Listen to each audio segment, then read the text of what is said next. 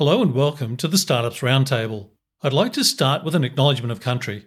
We acknowledge the traditional custodians of the land on which we meet. Here in Sydney, it's the Gadigal people. We pay respect to elders past, present, and emerging, and extend our respect to all Aboriginal and Torres Strait Islander people listening today. To take ownership of your personal data online? Think you have it covered already? Or does it feel like some fanciful dream? Hi, Tony Hackett is my name, and I'm your host at the Startups Roundtable. Today's guest is Gal Ringel, co founder and CEO of Mine, and they use AI to help us discover our online footprint and wrestle back control. Gal is an accomplished leader with a rare fusion of technology, entrepreneurship, and VC experience. And in this conversation, you will quickly discover that he is a strategic thinker with unique business skills. Gal strongly believes that success is a management of failures, and therefore his motto do not be afraid to take risks and experience failures. This is how we learn best. I was fortunate to have him share risks, failures, and learnings on this episode. So let's hand over to Gal and get started. So, thanks for having me, Tony. I'll start with a short background about myself, um, about my career, and how did I got to the startup scene. So I was writing code and X stuff since I was really young, let's say around eight years old. And this is what eventually got me drafted to the 8200 unit in the army. So the 8200 unit is the official cybersecurity offensive unit, which is part of the Israeli intelligence. And I had a really long army service, talking about six years. I'm an officer, a captain. And there, most of my time, I had engineering and research around cybersecurity offensive for many different angle, angles. I can't say much beyond that, but this is my main background. Israel is really famous with its uh, cybersecurity sector. A lot of the big cybersecurity startups worldwide are out of Israel, thanks to those technological units like the 8200 unit. And so this is where I grew up. Um, and after my army service, I had all kind of other engineering goals. But after 10 years, I decided to change my career. I wanted to take my hands-on technology and pivot it to the business side with the clear purpose of starting my own startup and taking a business role rather than a tech role. I wanted to experience other things. And so I had to go and learn business skills, right? How to do product marketing, business development, sales, finance, because all I knew back then is tech. And somehow I found myself joining the venture capital community in Israel, but I was working for two US uh, corporations as an investor. So I started my, my venture capital career with Nielsen, the US market research company, mainly investing in early stage startups around uh, seed stage and, and Series A mainly around consumer, media, and mobile. Those were my sectors. And after two years with Nielsen, I joined Verizon Ventures, the US telco. And there I moved on to invest in later stage investments. So mainly Series A to C. And overall, after doing four and a half years as an, uh, as an investor, I had the chance to invest in 20 amazing startups in the Israeli ecosystem from seed, seed stage all, all the way to series C and D. So this is how I learned product and marketing and finance and hiring. And I sat within board meetings and I learned the startups ecosystem from the venture capital side. Also through working with a lot of startups and seeing a lot of startups. Overall, I deployed uh, $50 million in those startups. And I was lucky enough to be chosen to Forbes 30 under 30 uh, three years ago. So I was part of that list as well. And now I'm the CEO and co-founder at Mine.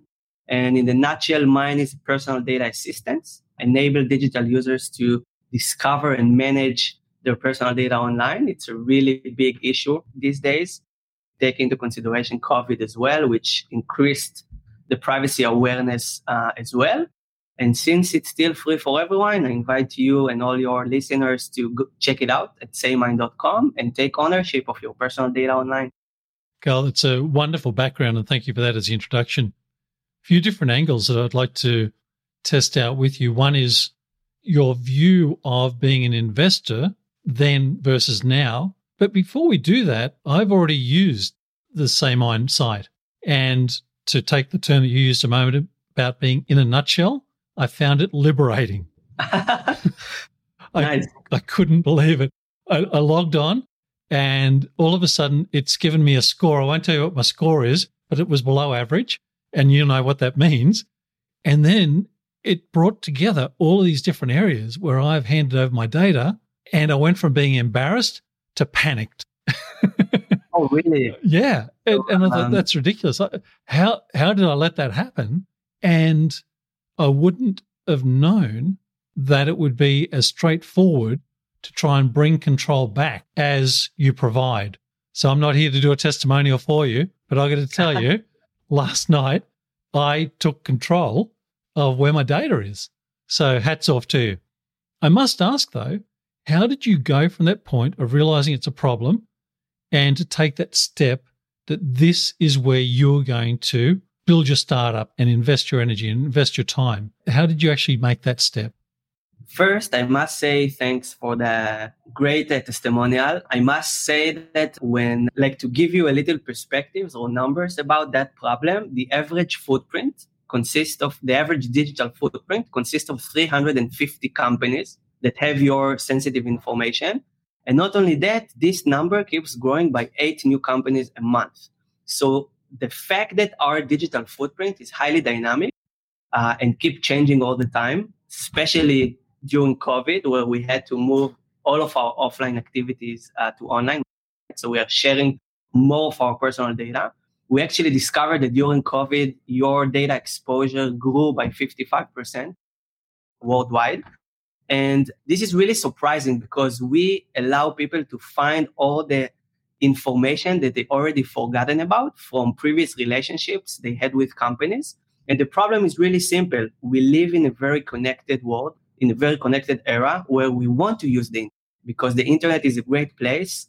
We want to use online services and we have to give our personal data every day. And we have no choice, right? Because companies are dictating the terms and we all have to click I agree all the time. How do you feel when you have to click I agree every time you sign up to a new service or buy something online? I understand your point 100%. In fact, inside my family, I've got family members who are shopping online. They never shopped online before.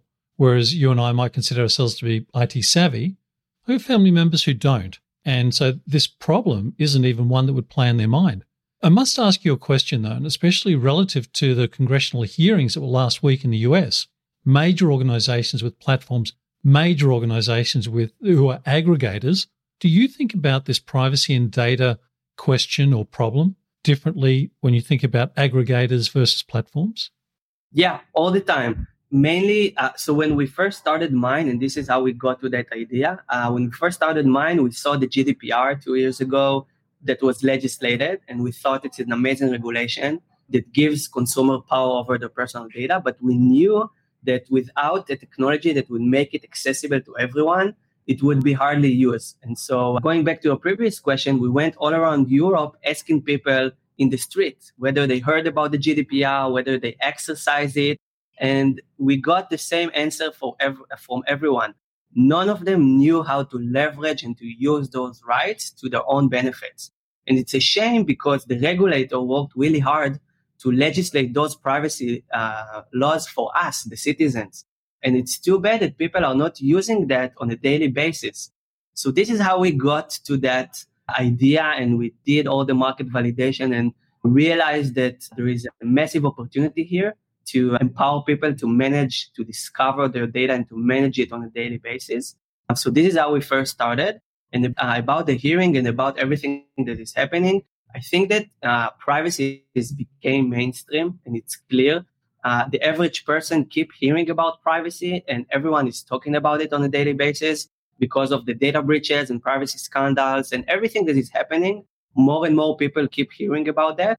And this is why within Mine we wanted to bring to the world a product which would fit the mainstream not tech savvies like you and me to give it to the mass market uh, to people that doesn't really think about it uh, in a daily basis and the key for our success is to design a product that doesn't change any of your current behavior. And this is what we did uh, with mine. You can actually live your life keep using the internet, keep signing up to new uh, services, purchase things online, do whatever you want with your data. But mine will be there with you and show you everything that is happening with your data and always keep you on top of things so you can have the, the choice to decide what you want to do with your data. And we will do everything for you. It was interesting, Gal. Part of the experience, which I should add, is that I sent using your automation nearly 100 requests out yesterday, and I've received a response from maybe a third. So organizations aren't set up to be able to automatically come back to me. One actually phoned me to make sure I hadn't made a mistake, which was kind of funny. But out of the 100, at least 60 haven't re- replied in any way. So I think that's that's an interesting learning in itself. Every privacy regulation have a time period, a different time period where uh, the company needs to comply with the process. So, for example, within the GDPR, it's uh, 30 days, and within CCPA in California, for example, it's 45 days. Not all of the companies respond fast. It's it's a process, and a lot of companies are still working on on being compliant to worldwide privacy regulations. So it's a process, but we do see companies that are doing their best efforts to give their customers a better privacy experience. Companies understand that they need to do that in order to elevate their trust and credibility within their customers. So it's a process, but we see a really nice progress so far. With open data, we're seeing the the demand legislation in Australia that the major banks, if I ask, the major bank needs to pass my information to a small organization. What are the complexities and the risks you're seeing in that sort of behavior? Obviously, privacy regulations, and, and also in uh, Australia, you, you have the OAIC, which is the uh, equivalent of the GDPR. So it really depends what kind of right you want to exercise. When it comes to the right of access, your ability to ask uh, the information that the company collected about you, that actually consists of a lot of risks because the company has to make sure that Tony is Tony and that you understand that you're going to receive a lot of sensitive data about you from the company. So that requires a whole kind of different verification and validation in terms of completing that request. Uh, we actually started with another right. We started with the right to be forgotten, which is the process is a little bit simpler than get a copy of your data because you, you don't get any possession of your sensitive data. You actually want to delete your account. So we started with that because the process is a little bit uh, simpler. And most of the companies are more prepared to deal with the deletion of your account, the right to be forgotten, because it's easier than finding all the information and prepare it to share it with you uh, as a copy. So there is a, a major difference between uh, between the two. We do see we are not a third party in the process. So when you want to delete an, an account with mine, you can actually use our product to send an email to the company to initiate uh, the process, but the email is being sent directly from your inbox. So we are not a third party in the process. We we're just the facilitator that help you discover your data and actually start the uh, deletion process. But in the future, we want to actually do it all, all the back and forth with the company that you have to do. So we want to do it for you automatically. And that's exactly my experience. Gal, there's a view that you'll be able to bring to this conversation that that is very strong from both sides of the, of the fence as such. Could you maybe share some insights to somebody who might be listening to the podcast today if they're looking for investment from your experience, what might be one or two things you'd say, think this through really carefully?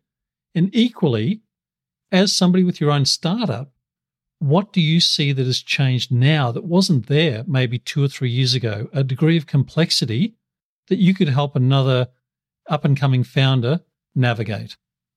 This is a really, a really interesting question. So I'll start with two general things and then something more specific about those times. So the general, personally, I have a motto that I keep using uh, and keep saying that to myself over the years that success is actually a management of failures. And therefore, do not be afraid to take risks, right? And experience failures because this is how we learn best. You need to learn from it. So this is the first general things I like to say. And the second, I think that as an investor, as a previous investor, I know that that the number one thing that we look at future uh, entrepreneurs is the founding team. And the founding team is the key to a healthy company and culture. And when you do early stage investments, all you can really check is the team, right? Because the market can change, the competitive landscape can change, business models are keep changing all the time. Startups are doing a lot of pivots all the time. So the only thing that is left certain is the founding team. And this is, and I can tell you that through Series, through Seed and Series A, the founding team is the most important factor that at the end of the day, investors would invest in the startup. Now, about something specific for this challenging times, I think that COVID changed a lot of in, uh, changed a lot of industries, uh, obviously, and therefore anyone who starts a new startup need to take a close look at the environment at the market. It would be hard to start something new in the travel industry right now because it's really hard to generate business model there because it's uncertain what is going to happen and when the, this industry would go back to life. So I would focus on seeing where the market is evolving. For example, future of work or working from home. This is something really new. Uh, fitness uh, from home is something that is really evolving. Uh, so I would start seeing, researching on the market and seeing where the major industries are going to be evolved and to try find gaps there that you can find a solution to. Where do you go looking for trends? It's super important to start with the market research. So you need to start with uh, Google is probably your best friend. I would start with a few market research done by companies like um, Accenture, Deloitte, or any of those uh, Gartner, Forrester, any of those companies that keeps giving you like a high level overview about different markets just to understand what is happening there. And then to understand trends, it really depends whether you're doing a B2B or a B2C startups. If it's a B2B, you need to go and speak with as many companies uh, that are relevant to the problem that you want to solve, right? To get a sense of the of the need and the problem to make sure that you can actually craft something that is really solving something. A lot of entrepreneurs are running fast to uh, develop and to write code and to come up with a product before actually checking that there is a need. And similarly on the B2C side, which is quite similar to what we did at Mine, we went and talked with people in the street, people that doesn't know us, that are not biased by that, and just literally ask them out of the blue a lot of questions to understand whether the pain and the need is really there. So it doesn't really matter if you're doing a B2C or a B2B startup. You need to make sure that you spoke with the target audience, whether it's customers or companies, to make sure that there is a real pain. And you need to make sure that you are asking the right questions. So the trend is really easy to check because it's it's out there and you can read about it. But then I think that the main goal is to make sure that you take those trends and you make sure that there is a real problem and not going fast to develop a solution before understanding that someone's really needed and that someone really want to pay for it. That's about feeling the pulse of the market, is what you've just highlighted, which is a really great point. As an investor, and now with your own startup, you will have seen and you spoke about the importance of teams. Could you maybe speak for a moment to your perspective on diversity and inclusion and what you've seen when you're sitting there as an investor and how you think through that topic now as the founder of your own your own startup. So this is a topic that is really important to me personally and it's also one of our company values. So speaking from an investor perspective, it's too I think that there is a long way to go.